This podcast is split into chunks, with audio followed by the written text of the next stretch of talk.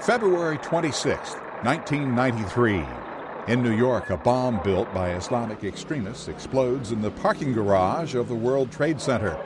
The blast kills six people and injures more than a thousand others. More than eight years later, the Twin Towers fall in the September 11th terrorist attacks. 1987. The Tower Commission rebukes then President Ronald Reagan in its report on the Iran Contra affair. It concludes Reagan failed to control his national security staff in the Arms for Hostages scandal. 1815. Napoleon Bonaparte escapes from exile on the Isle of Elba to begin his second conquest of France. His return to power lasts just months until he's forced to step down after losing the Battle of Waterloo. 1928. I found my thrill